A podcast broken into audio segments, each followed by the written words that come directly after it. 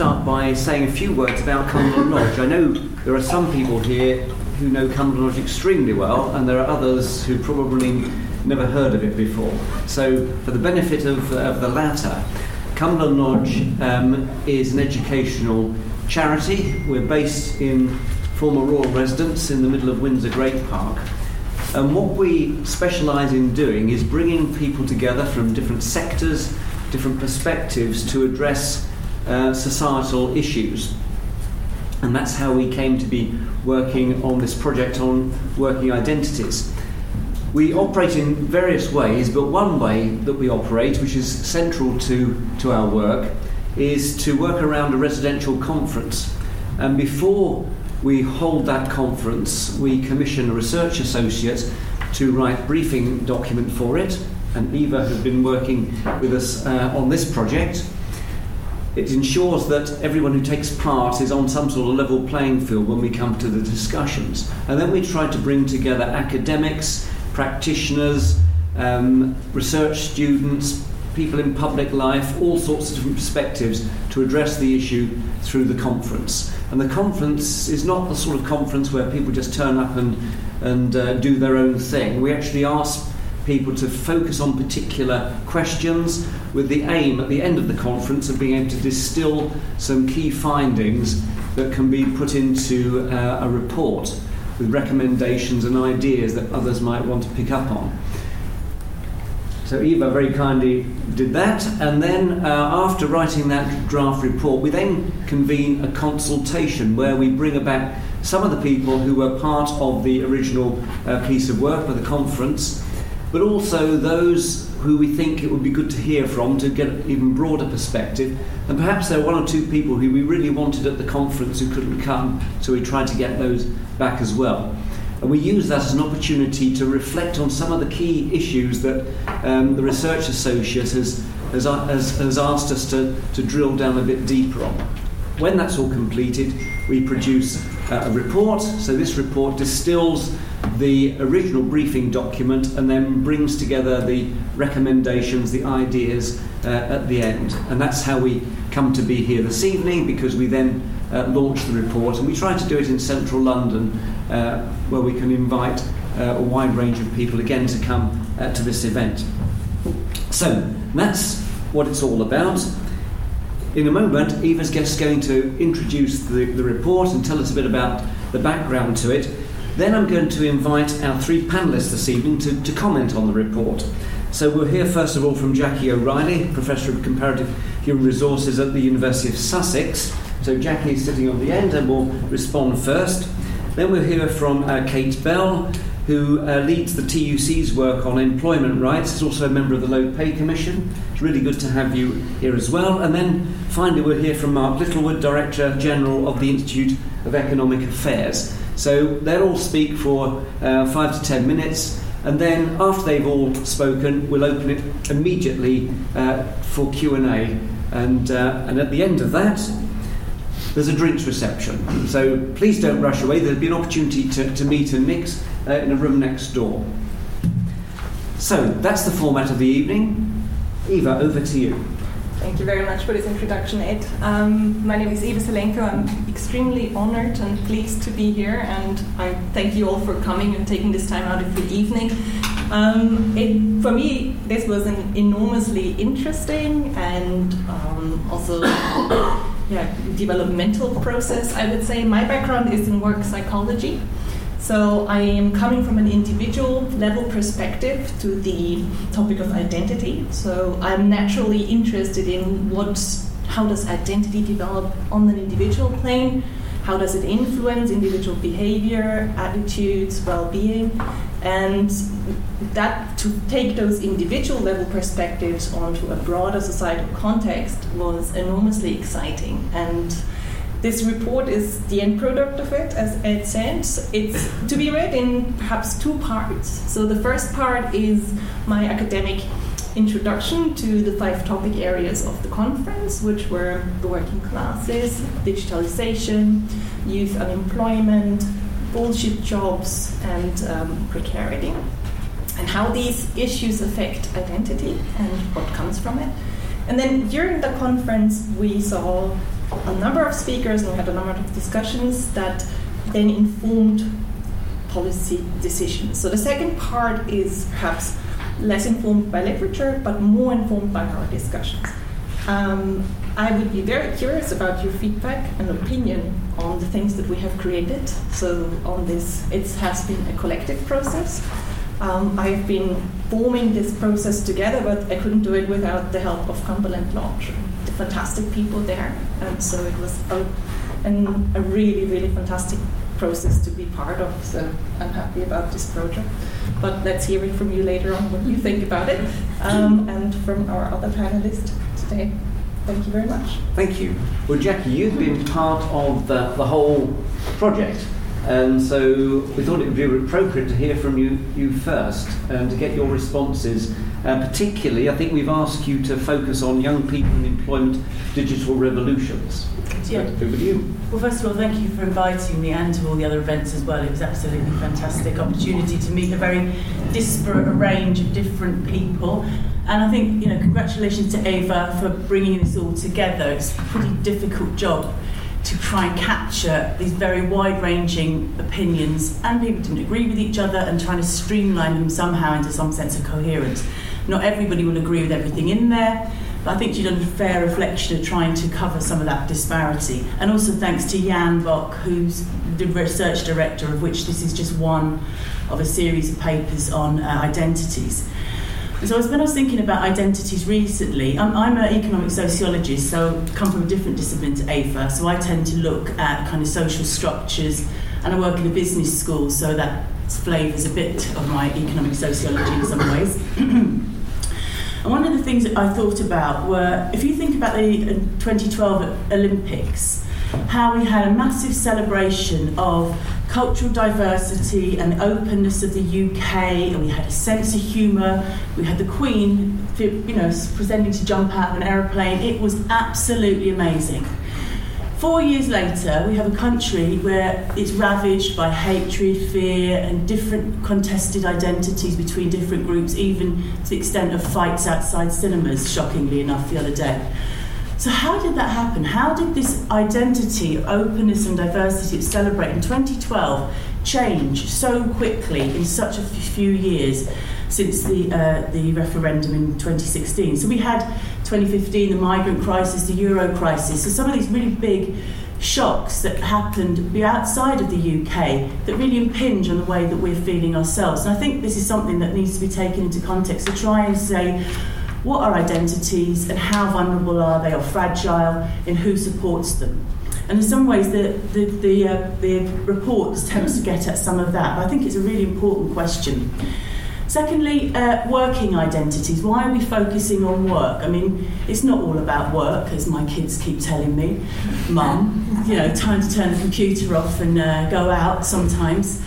Um, work isn't everything, but I think also what Ava pulls out of the report is the draws on her own work, on the work from Marie Jahoda, who did a very classic study in the 1930s of unemployment in, um, in Vienna, in Marienthal, and showed that work really matters, not just for the money, but it matters in terms of what your social status is. That's why you're all here. You're interested, so I'm talking to the converted. But it matters in what your social status is, what your class is, which we'll discuss later. It matters in terms of the types of social connections you have. And this word connections is something I think is really central to how we understand what's happening to young people, what's happening to work in the digital age, and what does this concept of connection mean. So that's kind of what I want to talk a little bit about. So in that, we've got a new research centre, by the way, to do cheap publicity uh, at the University of Sussex with some eminent people from Evershed, Mark Merrion and others who'll be involved with us there. So it's looking at digital futures at work, and that's Sussex and Leeds. And what we want to look at there are things around connected, disconnected, overconnected. Now, I can produce lots of multinomial logistic regressions with tons of numbers on it that you love if you're an economist, for example, at Oxford. They love it, their eyes just go... or who actually conveys that message much better than me is Ken Loach.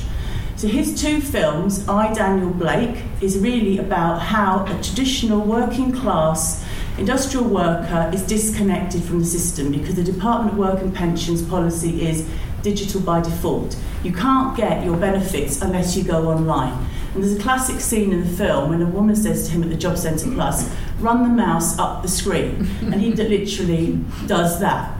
My dad had his fingers lost in industrial accident work. He couldn't get the hang of moving a mouse at all. So there are certain types of men who just can't actually connect with the actual technology itself, much less Google Internet. My mum, she's 87, she's like Miss Marple of the iPad. She can find out who's embezzled what money, who's dead, an Irish radio. Right. So it's not, it's not, I'm not joking, it's not uh, an age thing, it might be a gender thing.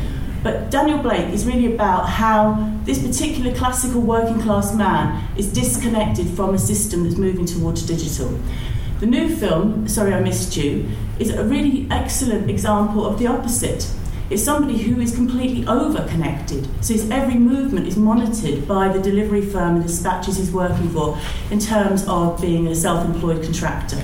Go and watch the films, they're great. They really convey the zeitgeist of today. Now, I want to talk about the kind of problems they raise, what's talked about in the report very briefly on two issues of youth unemployment and the digital age. The, why can I talk about youth unemployment apart from, I used to say, well, first of all, the European Union gave us a couple of million pounds to investigate it, which we did very thoroughly in lots of interesting European countries. Uh, so thank you very much, Europe, we appreciate it. Um, I used to say things, what's the difference between youth unemployment today, or in the past couple of years, compared to the 1980s when I grew up and was unemployed young person? And well, the answer's obvious, isn't it? Our music was much better. but some people contest that, and my kids have also pointed out that their music's not as bad as you think. But the main point, anyway, out of that research, we identify five characteristics of youth unemployment in Europe, which are resonant in this report. And there are about flexibility, and to what extent is this a reflection of a growth of precarious employment? And some, from some very systematic research we did, you find that young people are not able to access full time permanent jobs. When they're coming into the labour market, there has been an increase of part time, temporary, and precarious forms of employment. The proportion of young people, the type of jobs they can get there. There's an educational mismatch between the qualifications they have and the skills that are required. Sometimes it's because the firms aren't actually able to use the skills that the young people have. The classic example is blame the victim. You know, young people and teachers and universities, they're all rubbish and they all need to get their skills up. Actually, the problem is with firms. They're not very good at adopting some of these new technologies to use their skills. Thirdly, which is mentioned in the thing, migration and identity, how that changes uh, who is in the labour market. For example, I was in Berlin last week. The employment boom in Berlin is attributable to the number of migrants that are now working in the economy. So employment growth is actually stimulated by that. A fourth point we argued are family legacies from previous recessions. And this also comes out here in the report too. It talks about what legacies your families have. So families who were made unemployed in the 1980s, what we found in our research was that if you look across Europe, if you grew up in a household where nobody is working, you are 30% more likely than a young person growing up in any other kind of household to be unemployed. It doesn't matter if it's Denmark or the UK, the, the probability is that high. But the difference is the proportions are much lower in Denmark, for example, than they would be in the UK. So if you grew up in a household where had bore the scars of those previous recessions, those scars carry on for several generations. And what we've also seen a massive attempt to get policies, and part of this programme here is to try and identify what policies can be done to help young people. Sorry, I know I'm taking a bit long, but anyway, I'll hurry up. One, employer engagement. I think organisations like Youth Employment UK, uh, led by LJ Rawlings, their attempt to engage with young people through their social enterprise, to involve big companies like BT in mentoring young people and bringing them to the system, are really good examples. The report also argues we need co-determination of actors working together. One of the real fundamental problems in the UK is a real fragmentation of providers in labour market services. And you cite in the report over the case of Preston as an example of a local a locality that's really brought together some key actors to try and revive that local economy. And so the question is, who are the key actors? Is it the TUC? Is it employers' organisations? Is it the workers? In that example from Preston, you see it's anchor institutions who are large employers like local authorities, universities, hospitals. These organisations can act to turn around and change their local economy, and that's really important. And it's heard it all through the election services for young people have just been slashed, and it's a terrible. Right, that's the first bit on youth unemployment. Digital identities, what are the real problems there? One of the problems, I think, is do we reduce our identities to some two dimensional data points? So, although we can collect lots and lots of data points about people, we can oversimplify how those people are treated in the systems. And some of the critiques coming out of the United States about automating inequality from Virginia Eubank or uh, weapons of math destruction from Cathy O'Neil argue that the way this data is collected, for example, in prisons and how it influences decision making about sentencing, for example, says they can get prisoners to fill out surveys. And you know what, surprise, surprise, if you're black, poorly educated, and poor, your recidivism rates are much higher than if you don't have those characteristics. Therefore, the algorithm says, you know what, if you go to prison for longer, it might be more effective. Well, it's just reinforcing a whole set of biases. So one of the key issues that comes out about these identities, how are these digital uh, technologies forming particular types of identities people who can be seen and people who aren't seen? And there are, I think, some really to come back to the point about working class identities as well, which is dis- discussed here as maybe this is not the one to go for. There are some identities that are becoming invisible, like I, Daniel Blake, and there are some, let's be positive, identities are becoming more visible through these technologies, like Black Lives Matter, Me Too. These are organisations that could only be feasible through the forms of the internet. And now I will uh, just end with one last note. Uh, sorry, if we compare this so called revolution, uh, Fourth Industrial Revolution, with previous ones, what were previous ones like? Well, however many there were, ugly, brutal, and uh, fast. And also, at the same time, extraordinarily creative. If we think of the Victorian age, you had side by side both of these things happening. So, is this what we're going to see happening in the future? And the last point to end on, in terms of the load of identities, is that in that first, industrial revolution, we had new identities being created in the creation of the proletariat, the working class, and organisations that represented them that were new. So, in this revolution, will we seeing new identities emerging and becoming more visible? And I think the report really tries to get at some of those problems. Thank you Sorry, very much indeed. long. No, thank you, Jackie. It's great. And I think we'll be picking up on some of those issues a bit later um, on this table. So, Kate, you've not been part of the process this thus far, but here you are, and thank you very much indeed for being with us. We've this sounds rather gloomy actually. We've asked you to focus on worklessness, unemployment, and meaningless work, i.e., bullshit jobs. So uh, there we are. Over to you. Brilliant. Well, um, thank you very much for having me um, and for the nice introduction. Um, and I'm sorry on many levels that I'm not Frances O'Grady, our General Secretary. Um, she wanted to be able to join you, but um, the election campaign's thrown our diaries into a bit of disarray. Um, but I was really, really pleased to get the opportunity to read this report in depth and to have a bit of a think about it. obviously, I spend quite a lot of time thinking about work. our mission statement says that the TUC exists to make the working world a better place for everyone. But I found it really interesting and valuable to have the kind of psychologically informed approach that is in this report, um, and it made me think quite a lot. Um, and I wanted to kind of pick up on two of the themes in the report that it did make me think about, and I'm straying a little bit beyond my brief, so apologies. Um, but first, just kind of picking up on that theme of bullshit jobs. And I think there's a really great discussion of this in the report. It's David Graeber's phrase. And I think we see quite a lot in kind of discussion about work at the moment. This kind of worry that the kind of meaninglessness of modern work is going to be exacerbated by increasing automation. And there's this kind of creeping fear that there's going to be the existence of work that humans actually need to perform is actually just going to completely disappear altogether. And I think, you know, there's some good reasons for that. Um, we're in the longest pay crisis for 200 years. That makes people worry about the value of their work. Um, we estimate that we've got 3.7 million people in some form of insecure work. Again, kind of real worries about the quality of those jobs or their meaning. But I think it is quite hard. We do need to lift the gloom a bit. And I think it's quite hard to live kind of in Britain today and not see a kind of crying need for meaningful work. So many of you probably walked through London on your way here. I think it's really difficult to walk through London at the moment and not think there is a housing crisis that we urgently need to fix, as well as kind of fixing the social safety net. We know we've got a social care crisis, we know we've got an ageing population, and we know that's a really labour intensive, important, meaningful job that we need many more people to be trained and remunerated to do. And of course, we know that the climate crisis requires a huge investment of resources, but also of people to kind of fundamentally change how we produce and consume so that we can meet our ambitions for a net zero carbon economy.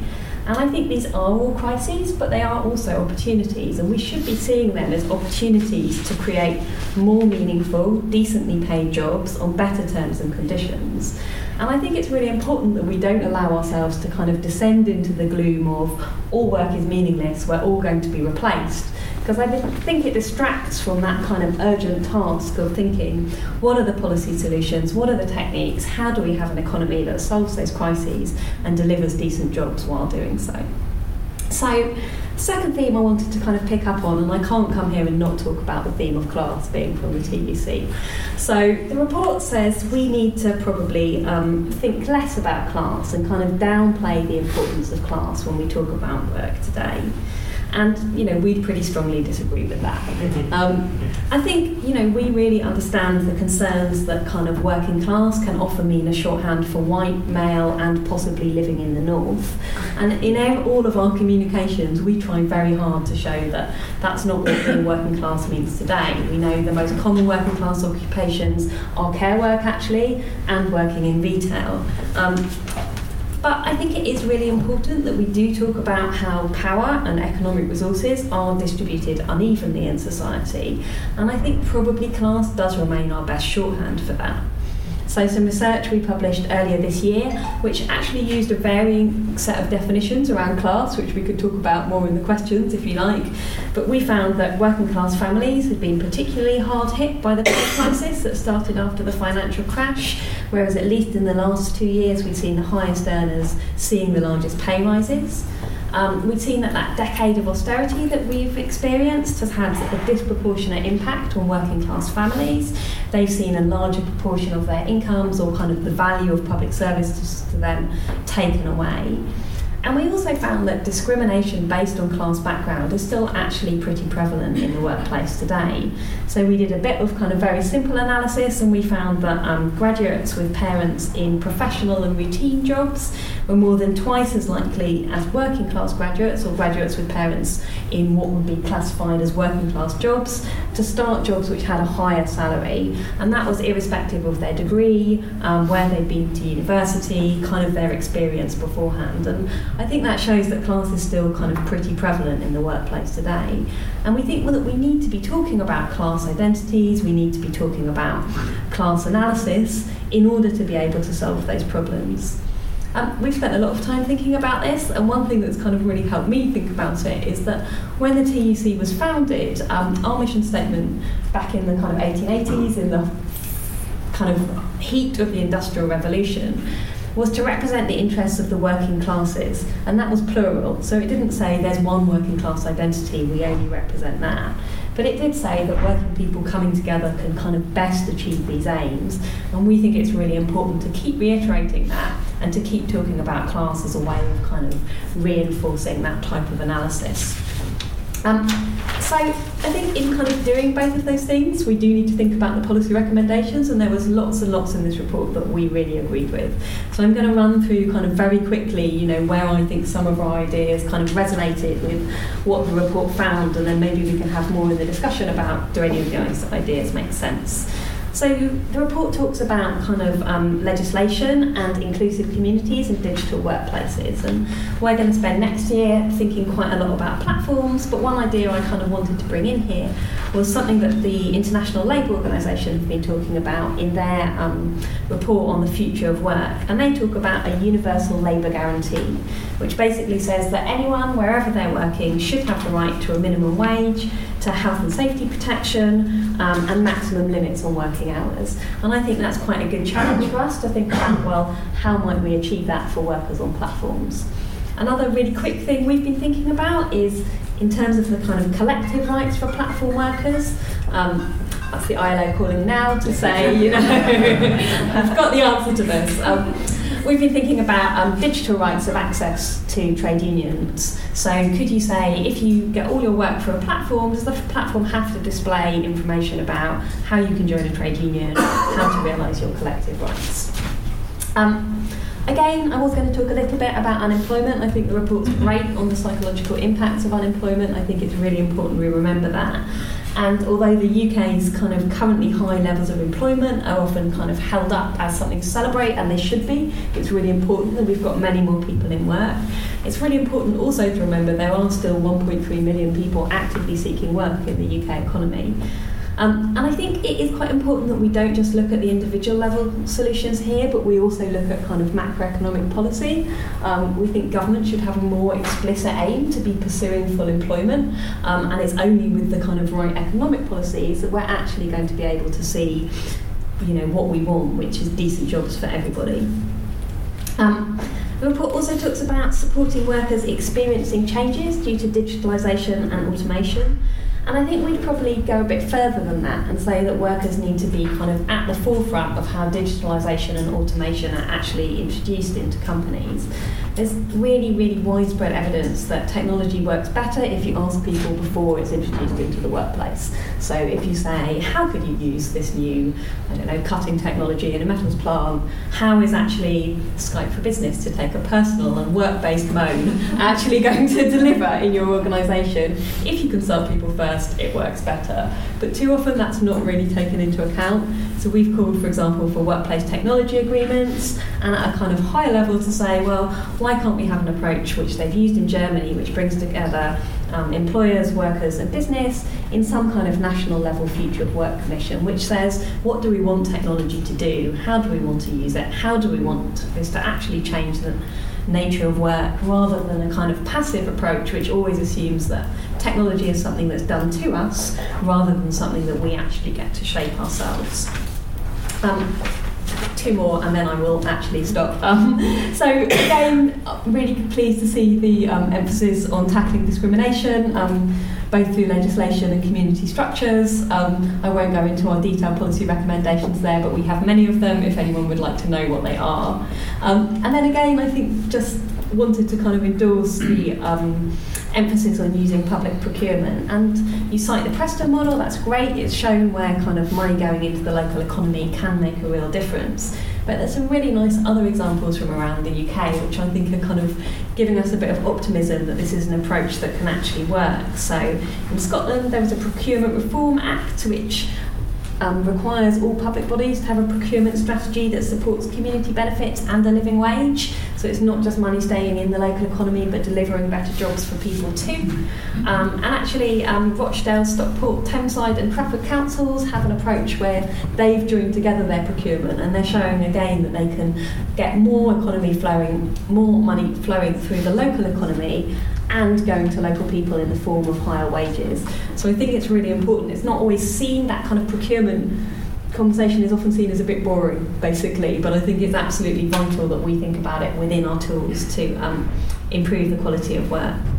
Um, so quite amusingly to me, my conclusion said almost exactly the same as Jackie's. I said, you know, trade unions were founded in the heat of the Industrial Revolution. Um, we were needed then, we're needed today. Um, and I think it is really important that we think about how kind of many of the problems we were facing then are actually very similar. So widespread poverty, um, rapid industrial change, and although we probably weren't thinking a bit like then, you know, climate impacts. Um, we think workers' voice, giving workers a voice, and actually making them realise their kind of working class power by joining together was really important in solving those problems. And we think that will be the case in the future too.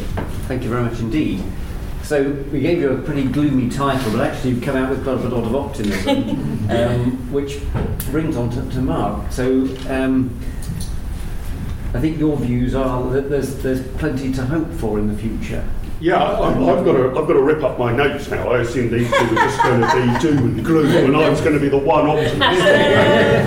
so I'm going to I'm going to dial up the optimism uh, far, far beyond um, what we've heard from from Kate. Uh, should start by saying fascinating report. Uh, read it in full today.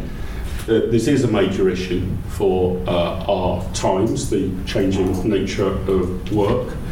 Um, and I'm delighted in the way that you framed it here, because I think actually uh, a lot of the focus, understandably, has just been on the technical side of how employment's changing, not on the social change that it brings about. Um, so, um, on my overview, I've got it. Uh, I've really split it into two different elements. I mean, should we be optimistic or concerned in broad terms about the way the world of work is changing? in terms of the employment and economic consequences of uh, new technologies and new methods of working. Um, and what about civil society as a whole? I mean, this identity question. If we used to discover social solidarity through a predictable working pattern in a predictable uh, community? Are we about to become a whole bunch of wholly atomised, alienated individuals in our own bubble, doing our own thing and feeling completely detached from society? So, those are the areas that I want to focus on, and I want to give you some reasons to be cheerful.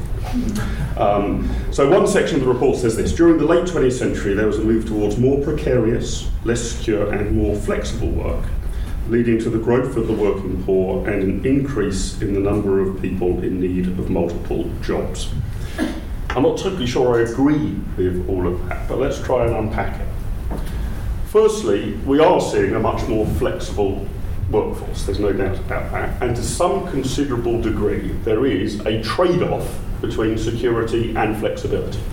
Um, so you, you might want huge amounts of both, but I think those are difficult to get. So we're moving away, I'm caricaturing it here, from you know, you start working for your employer age 16 or 18 and you do 40 years with the same employer, probably slowly moving through the ranks. You retire in your 60s, they give you a carriage clock and a send off. Uh, probably back in the day, then your life expectancy of healthy retirement considerably lower than it is now. Uh, but security is there, your life's predictable, not so much uh, today. Um, but I think the overall numbers on wealth, income, are not too bad. They're not heroic by any means, but progress is being made. I mean, here are some markers GDP per capita, according to the World Bank, in real terms, I'm taking account of inflation here, go back to the turn of the millennium, 21,700 in 2000, touching 30,000 by 2009, uh, and last year 33,000. That's an increase of 10% over 10 years. Pretty, pretty poor, actually, in historical terms. Uh, but still an increase in 10 years. Or mean household income 10 years ago, uh, 32,600, now 35,300. Uh, I mean, these are incremental, not game changing, but things are, uh, are potentially improving in terms of our affluence and income. In aggregate, might be true of everybody, of course. What about people needing needing multiple jobs? Uh, again, is this a problem? Uh, certainly, on working hours, tended to fall. Now, you can argue this both ways. Some people are sort of saying, "Oh my God, this is a sign of lots of part-time workers who want full-time jobs."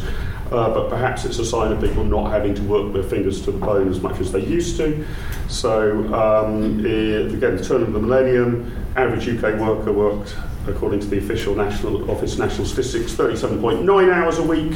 Uh, last year it was 37.1 hours a week. I mean, hardly a, a, a, huge shift, but people working a bit less, and that's part of not a wholly consistent, but a general historical trend. If you look from the late 19th century to the late 20th century, between 1870 and 1987, look at working hours in France, Germany, the UK, and the US. Back in the 1870s, uh, you would have been working about 3,000 hours a year. Now you'll be working about 1,600 hours a year and be considerably richer than most people were at the end of the 19th century. Employment rates uh, robust, uh, record amount of full-time jobs in the British economy. Um, percentage of people working in part-time employment defined as less than 30 hours a week in their primary jobs about 23%, about where it was in 2000 and 2009. So we're working same hours or a bit less, same level of part-time employment, incomes going up, uh, albeit modestly. Um, And uh, increased workplace flexibility can be a good thing. Um, uh, Jackie, you mentioned Ken Loach's films. I'm, I'm, I, I get the great privilege to see Ken Loach's films about two weeks uh, before they come out at the cinema because my job is to usually write up for a newspaper why I disagree with him, even though I think he's a, he's a good uh, filmmaker. And his latest film, which I do commend as a, as a filmmaker, I, I strongly agree with him, but I think on this sort of flexibility, precariousness question, there's a real horses for courses uh, argument. So in this in this film, in this particular film set in uh, Newcastle, isn't it, set in the northeast, it's uh, a fairly traditional family, uh, uh, two earners, two kids. Uh, and uh, the father and mother are the key breadwinners, and they've got dependents, and you can understand in that sort of situation actually security being really quite important. You've got to sort of feed your kids, and the rent and all of the utility bills are on you. But obviously, you can imagine different individuals or different family arrangements where that's much less the case. I mean, perhaps you're a youngster still living at home with mum and dad, um, and you want to earn some money. Uh, and if you fail to do so, it doesn't mean you're out of house and home, um, or perhaps that you're retired, uh, you've got um, modest pension, which can again keep the certainly keep the wolf from the door, and you've cleared your mortgage, and you want to earn a little bit more. In those circumstances, precariousness doesn't matter as much as the traditional nuclear family breadwinner approach. Uh, what about the precariousness then? And again, this is not definitive, but I've had a look at a couple of studies. You know, do these people feel anxious and nervous? And perhaps some of them do. But in a report um, uh, released by uh, the University of Oxford last year, Uber Happy Work and Wellbeing in the Gig Economy, they were looking particularly at Uber drivers who remain, they say, I quote, at the lower end of the London income distribution, but they report higher levels of life satisfaction than average workers. Uh, another report from the Paris School of Economics and INSEAD released earlier this year, uh, titled The Effects of Self and Temporary Employment on Mental Health, the Role of the Gig Economy in the UK. A couple of quotes from that. Self employed gig economy workers in the UK score higher across a range of psychological well-being measures than workers in the mainstream economy. Gig economy workers, unexpectedly, are about 33% more likely to self-report positive mental health traits goes on. Self employed workers in the UK have better mental health than their normal salaried peers, with gig workers found to drink less, not sure that's a good thing actually, but uh, have higher confidence levels and generally exhibit less signs of stress. Uh, I was interested in the report where it talks about uh, sort of risk and how that's built social sort of solidarity amongst the workforce. And um, I think that's true.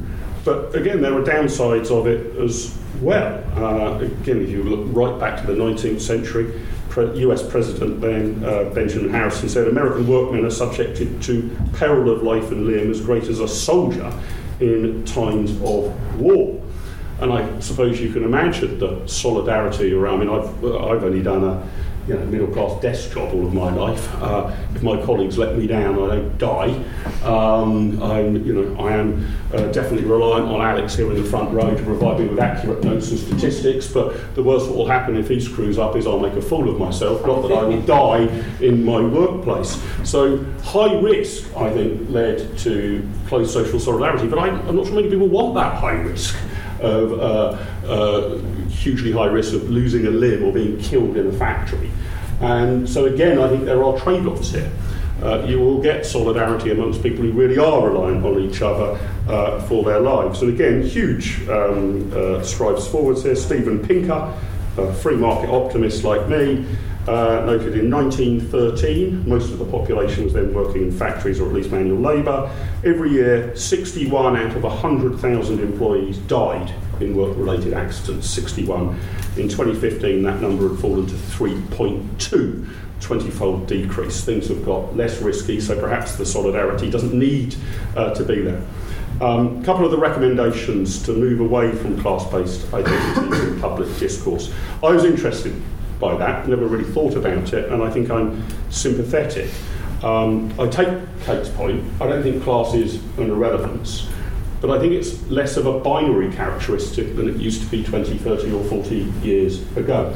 And we see that in a large number of ways. In fact, I was just reading yesterday that in general elections, uh, generation or two ago, class would have been a very, very strong predictor of how you would vote, and that to some degree has been replaced by age, actually, as a predictor of how you're likely uh, to vote. So I'm not saying that class is irrelevant, but I wonder whether many, many moons ago when I was at university, I was told that class is the only distinction that matters in British politics.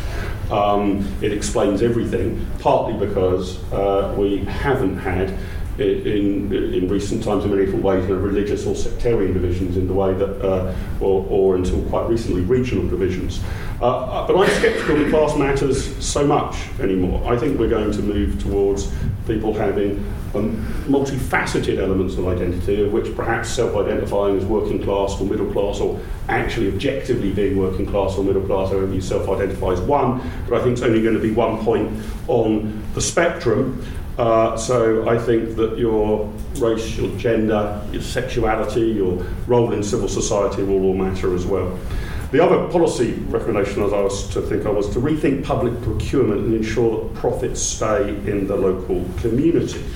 Um, profits staying in the local community always sounds good, I guess, but I wouldn't want local communities to become closed places, that everything we do here has to be built here and, and made here, and we're only going to employ people from this neck of the woods. What I'd like to see is actually a more comprehensive empowerment of local uh, communities.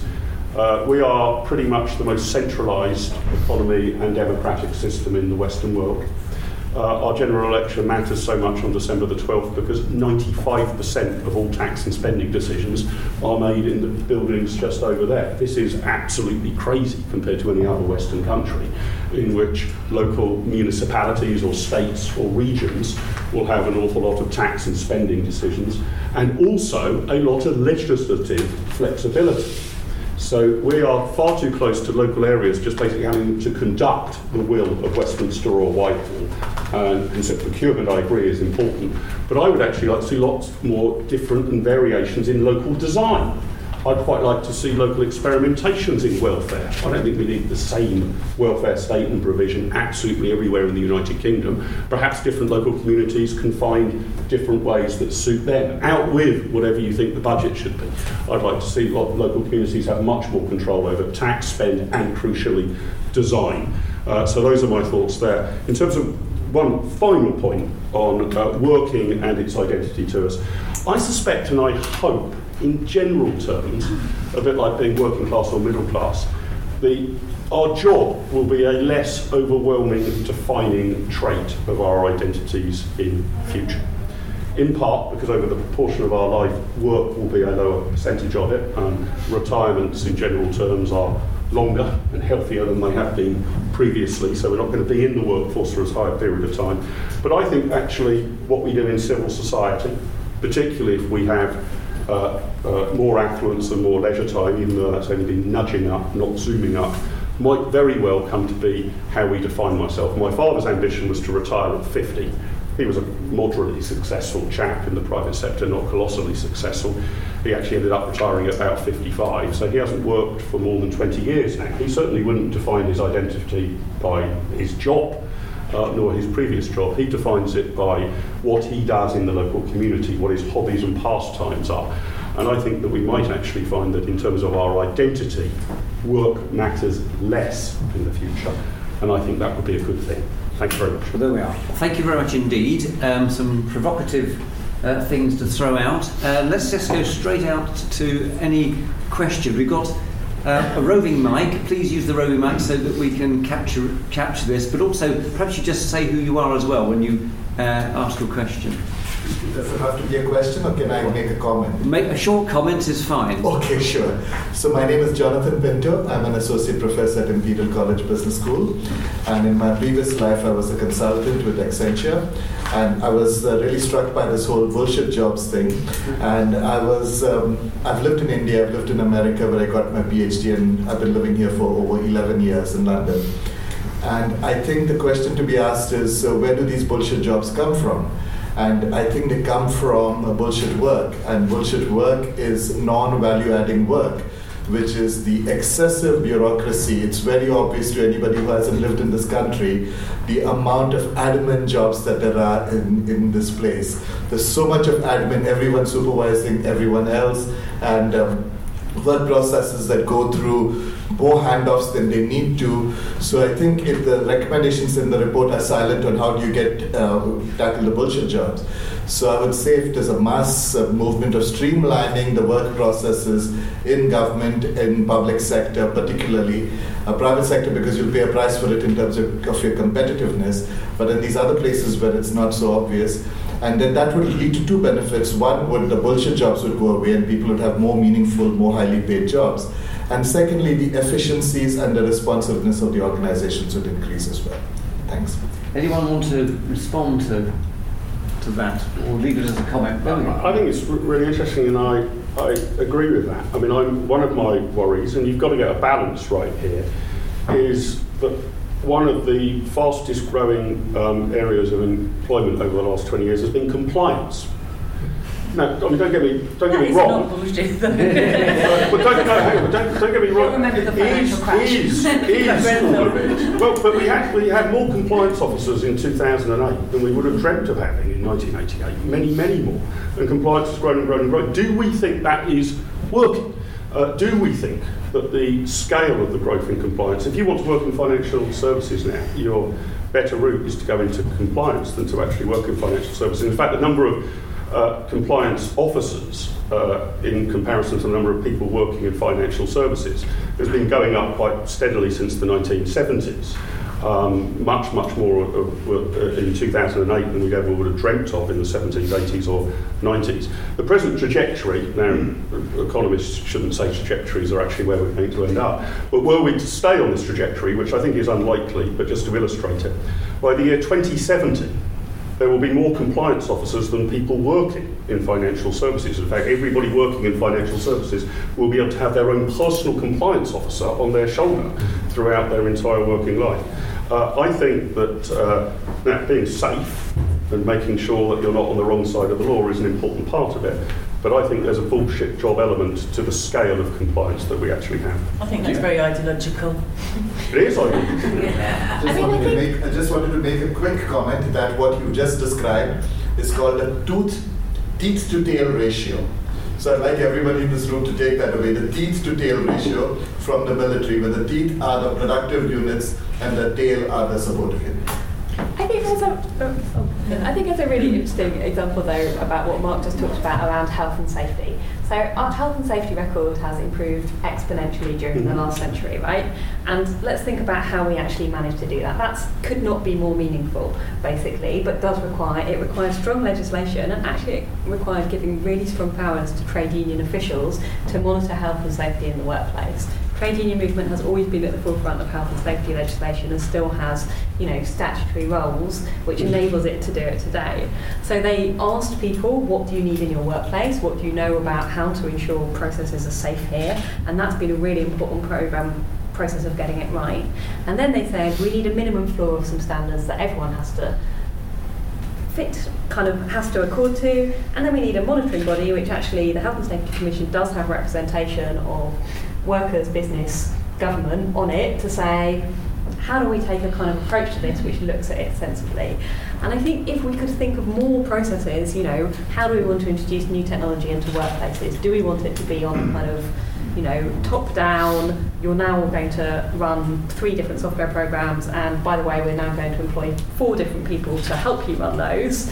Maybe not the best idea, but if we were able to do it in that kind of tripartite way, where you say, let's give everyone a voice here, let's let everyone's interests be represented, and underpin that with some strong legislation, you might see an absence of the kind of pointless, repetitive work, and actually the kind of achievements we've seen in health and safety. Maybe we could see those achievements in productivity too.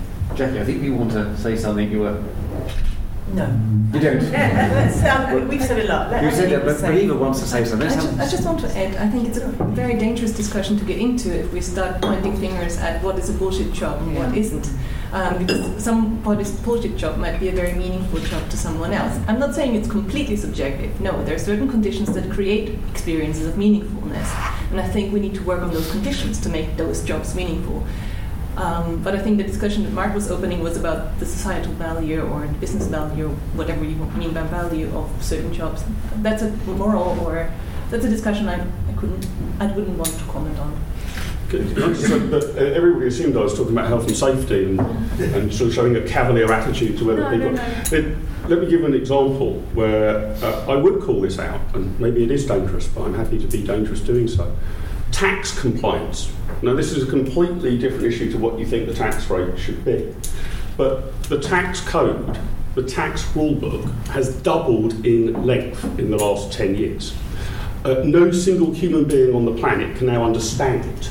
Uh, this is completely out with the rich are paying, you know, everybody's paying too much or not a little. It's 14,000 pages or more in length. It's 12 times the length of the King James Bible. I have to employ people just to make sure we've understood some unbelievably complex part of whether we can reclaim VAT on this, that, or the other. Now, this is just a compliance thing to keep all of the plates spinning. This is none of this is about my workers tripping over wires and being killed or having their hand caught in a machine. It's because just the system itself has become so complex that you need brilliant, highly paid people just to navigate your way through something that should never have got this complex. That's what I would call a bullshit job, even though it's of fundamental importance to keep me on the right side of the law. One person's bullshit, another person's fertiliser. But let's- It's a good, it's a good analogy because, um, as you've heard me say before, um, there's good bureaucracy and bad bureaucracy, like there's good cholesterol and bad cholesterol. And um, you know, the regulation, if it's done well, improves the outcome for the service recipient. If it doesn't simply for its own sake, it's, it's wasteful for everybody's time and money. Um, but my question was going to be about um, the point that I think three of you were making in slightly different ways, which is um, how people introduce themselves. So our colleague over there told us his name and he told us what he's done and what he does, and that's who he is because that's how he introduced himself to us. So that's who we now think he is. And I'm interested in how your father would introduce himself. Um, because I'm retired, but I don't ever tell people I'm retired. I tell them what I do, and what I do is who I am, and always has been. And um, I'm really interested in how, in a future world, people will describe who they are when they are, if they don't have a role to describe themselves as. And just to give you a very quick story, um, this afternoon I was um, on Twitter as I habitually am too often, and there was an argument going on between lawyers about the fact that one rather self important uh, lawyer had described the fact that some work that lawyers do is less prestigious than others. So, never mind bullshit jobs, this is about the people who are already earning big bucks arguing amongst themselves about whether their work is more or less prestigious than the other. And it was it really, really mattered to them. It really, really mattered to people that one rather self important important lawyer was implying that they were less prestigious because of the work they did within an extremely prestigious profession. So I, I think this is so fundamental to how people describe themselves, and um, I we give comments, how would you want to describe yourself, Jane? Um, I would describe myself as, um, if you ask me, um, Jane, who are you? I would say I'm a lay commissioner at the Judicial Appointments Commission. I'm a trustee of Cumberland Lodge. And then I might go on to tell you that, you know, I'm married. Um, and uh, there will be other bits of me I will talk about, but they would be the first two things I would tell you if you met me at a dinner party or Yeah. outside outside in the reception. Okay. Should we collect questions? We'll collect questions, but I'm conscious of time. We've got to we'll collect three questions, so there's one. Yep. Yeah, I'm Richard Skellett um, from uh, Social Enterprise Digital Anthropology. So I've got a direct question uh, regarding employment. So would you say that a zero-hour contract is a job? Hmm.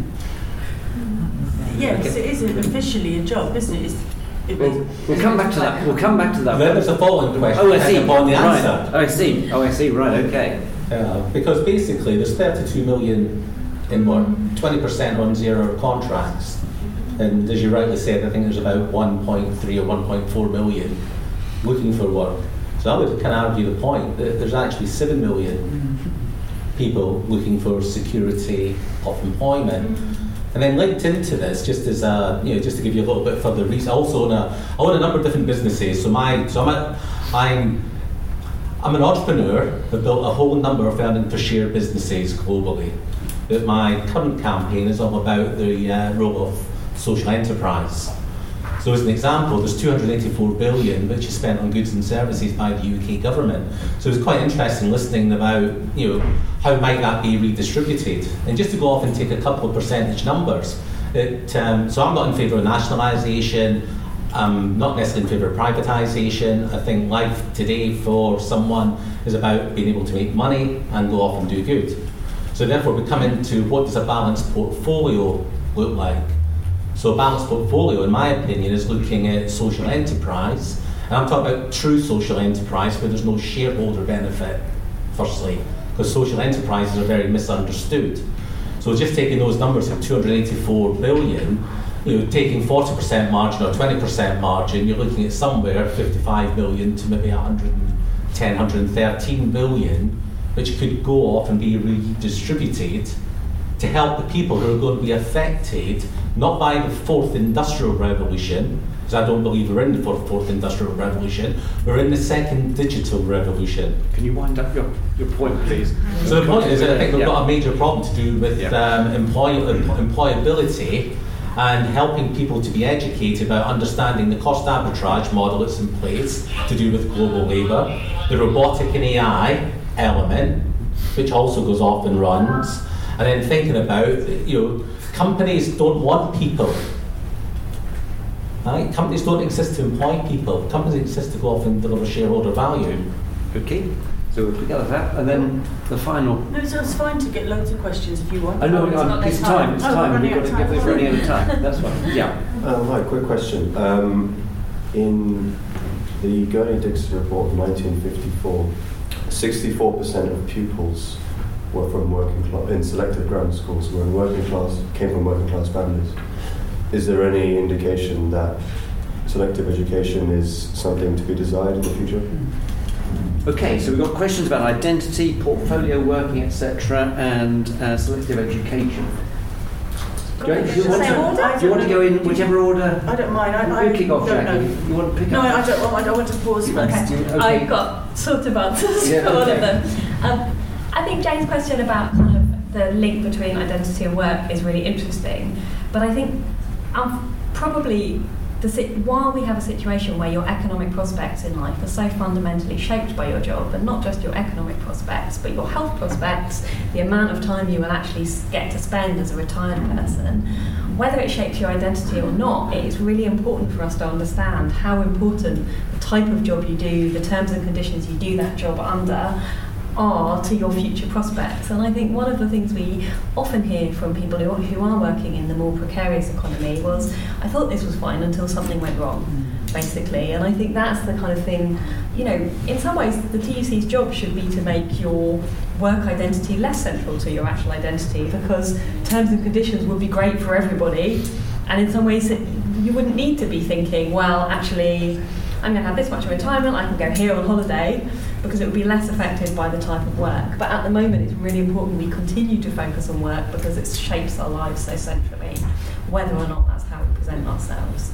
Um, second question, I think you're really right to focus on um, underemployment as, as important as kind of unemployment in thinking about people's economic prospects. Um, I think you made a good point about the power of government spend. Um, actually, quite interestingly, the last Conservative government, or the David Cameron Conservative government, said that they were actually going to try and spend more money on procurement to small business. I don't know how successful that was, but um, I think it would be interesting to say, well, actually, we know we can use the power of procurement spending. Why don't we use it to promote good work? That would be my priority. Um, on the role of grammar schools, I think the evidence is pretty unequivocal that they don't boost social mobility. Um, I think there's a range of economic studies that show that, and that what you were seeing kind of during that period of the 60s was actually an expansion of good quality middle class jobs, partly because of the public sector, which meant that the places for people to go and the kind of prospects of upward mobility were dramatically increased. I'll just finish by saying that actually I think the types of crises I talked about are an opportunity for us to do that again, to say we can create more good quality, well paid, decent jobs to tackle the climate crisis, to deal with social care care to build more houses, and that would give us the opportunity to see that kind of positive upward mobility which delivered good jobs during the 60s and 70s too. Jackie, do you want to respond? Very briefly then, um, when I was little, my mum told me if you ask somebody at a, par- a family party, oh, what do you do for a job? That is really rude. Really? Yeah, you shouldn't do that because uh, my parents come from Irish migrants who did manual jobs. It was rude to ask somebody because uh, they would have to tell you I'm a bin man Mm. or um, I've got to work in a shop or something that's had association with not very attractive jobs. So she Or I'm just a housewife was a very common response. that yeah, but you, it was rude. Mm. And it was also you were crossing a boundary of privacy that people felt. So they wouldn't do that. So I was just interested, and I couldn't help myself because I was just that kind of annoying child. Um, I also heard I was at a party recently where a friend of mine said, practice not asking anybody what they do and see what the conversation goes like. And it's really, really interesting, especially if you come from a kind of middle class background, like the kind of things we must do here. You're educated. Oh, you've been to this university, that university, you do this job. Oh, do you know so and so, blah, blah, blah, networking, you do it. Practice, don't ask them what they do and don't tell them what you do. And see what happens and see if you've got anything to talk about. It's actually really quite hard. So, to answer your, that question there, uh, I think your question, there's lots of stuff in there. I think what you got essentially, one of the questions who are the actors of change? So, in one sense, you implied that it's entrepreneurs who have different, different social enterprises. We have discussions here is it the government, is it unions? I think what I liked, for example, from the, Preston study that was cited in the report, the idea of these anchor institutions as organisations employ sometimes quite a lot of people. And the people that occupy these institutions are actors in what they do in their local communities, how they make procurement, who they employ, etc.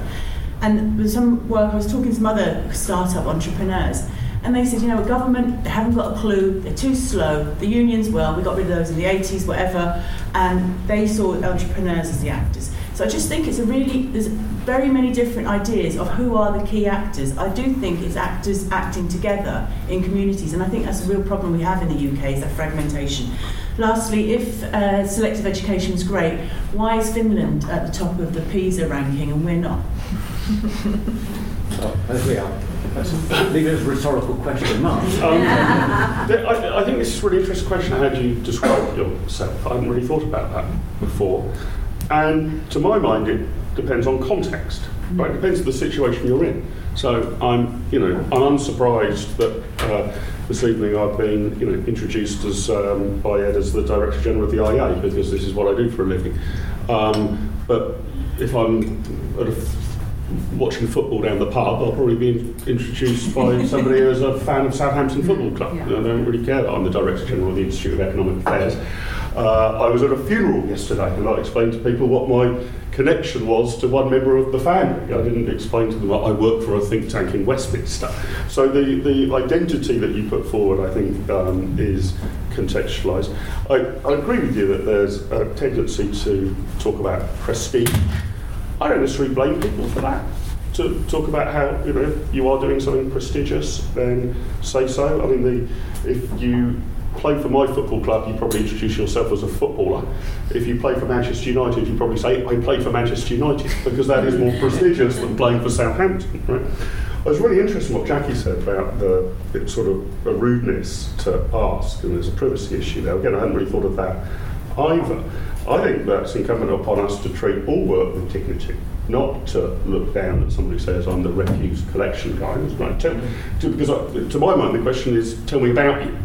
Um, uh, and uh, what you do, but you know, I might not know much about. I don't know much about refuse collection. If somebody was a bin man, I'd be interested in listening. Richard asked the question: Is a zero hours contract a job? I think not. Actually, it's an undertaking to do work in certain cases. But what will happen, which is going to be a challenge for TUC, is work's going to become piecemeal. That increasingly there'll be people, when you're asked what do you do, who don't have a nine to five, Monday to Friday answer. It'll be a bit of this and a bit of that and a bit of the other, or I'm taking a break at the moment for a few months, but I hope to re enter the workforce next year. I'm going to a bit of landscape gardening, but if that doesn't take off, I might be an Uber driver for a bit. The answers will become incredibly mosaic like, rather than I'm a bank clerk and have been for 10 years. Um, and the last point on um, selective education goes back to a little bit what I was saying about my commitment uh, and support for proper devolution. I'm not a big fan of grammar I should say it was a question, not Yeah, yes. Yeah. Sure, would you bring back selective education? Was the Is question. it something you think would be desirable? Well, I mean, I would have uh, selective education, but not on this old binary secondary modern versus grammar schools basis. That at the age of 11, we're going to decide whether you're a smart kid or a dim kid, and you're either going to go to the smart school or the dim school. But I would like to have a much greater variety of schooling options across the country, playing, you know, some schools that focus maybe a bit more on music or a bit more on science or a bit more on something else or uh, use different techniques, rather than, again, having the Department for Education over there sort of drawing up the entire national curriculum and working out exactly which Shakespeare play each teacher needs to teach precisely to 13 year olds in the classroom. I would like local communities to have a lot more power over that. There needs to be limits to it. I don't think you can have a school that says, you know, we're only going to treat white supremacism, we're not going to treat mathematics. Um, but at the moment, it is a top-down system, but so are grammar schools and secondary modern schools. Very, very top-down, nationally organised examination. So if we really do want uh, to look for better ways of educating different types of kids, let's have some degree of experimentation, not a central plan from the Department for Education. Eva, you wrote the report, so you can have the final word. Anything you want to respond to? I think um, I will make it very, very quick, but I think it's very interesting how our discussion circles around the same issue from a different angle. And I think the issue of who you are, the question, who are you, is often answered by, yeah, what you do. And that might be your work, it might be your social class, it might be what you did before. Mm-hmm. It's simply because we spend a lot of time at work and doing stuff, and whether that is paid work or not paid work. So it's something that comes to our mind more easily than, let's say, I am a skier or so.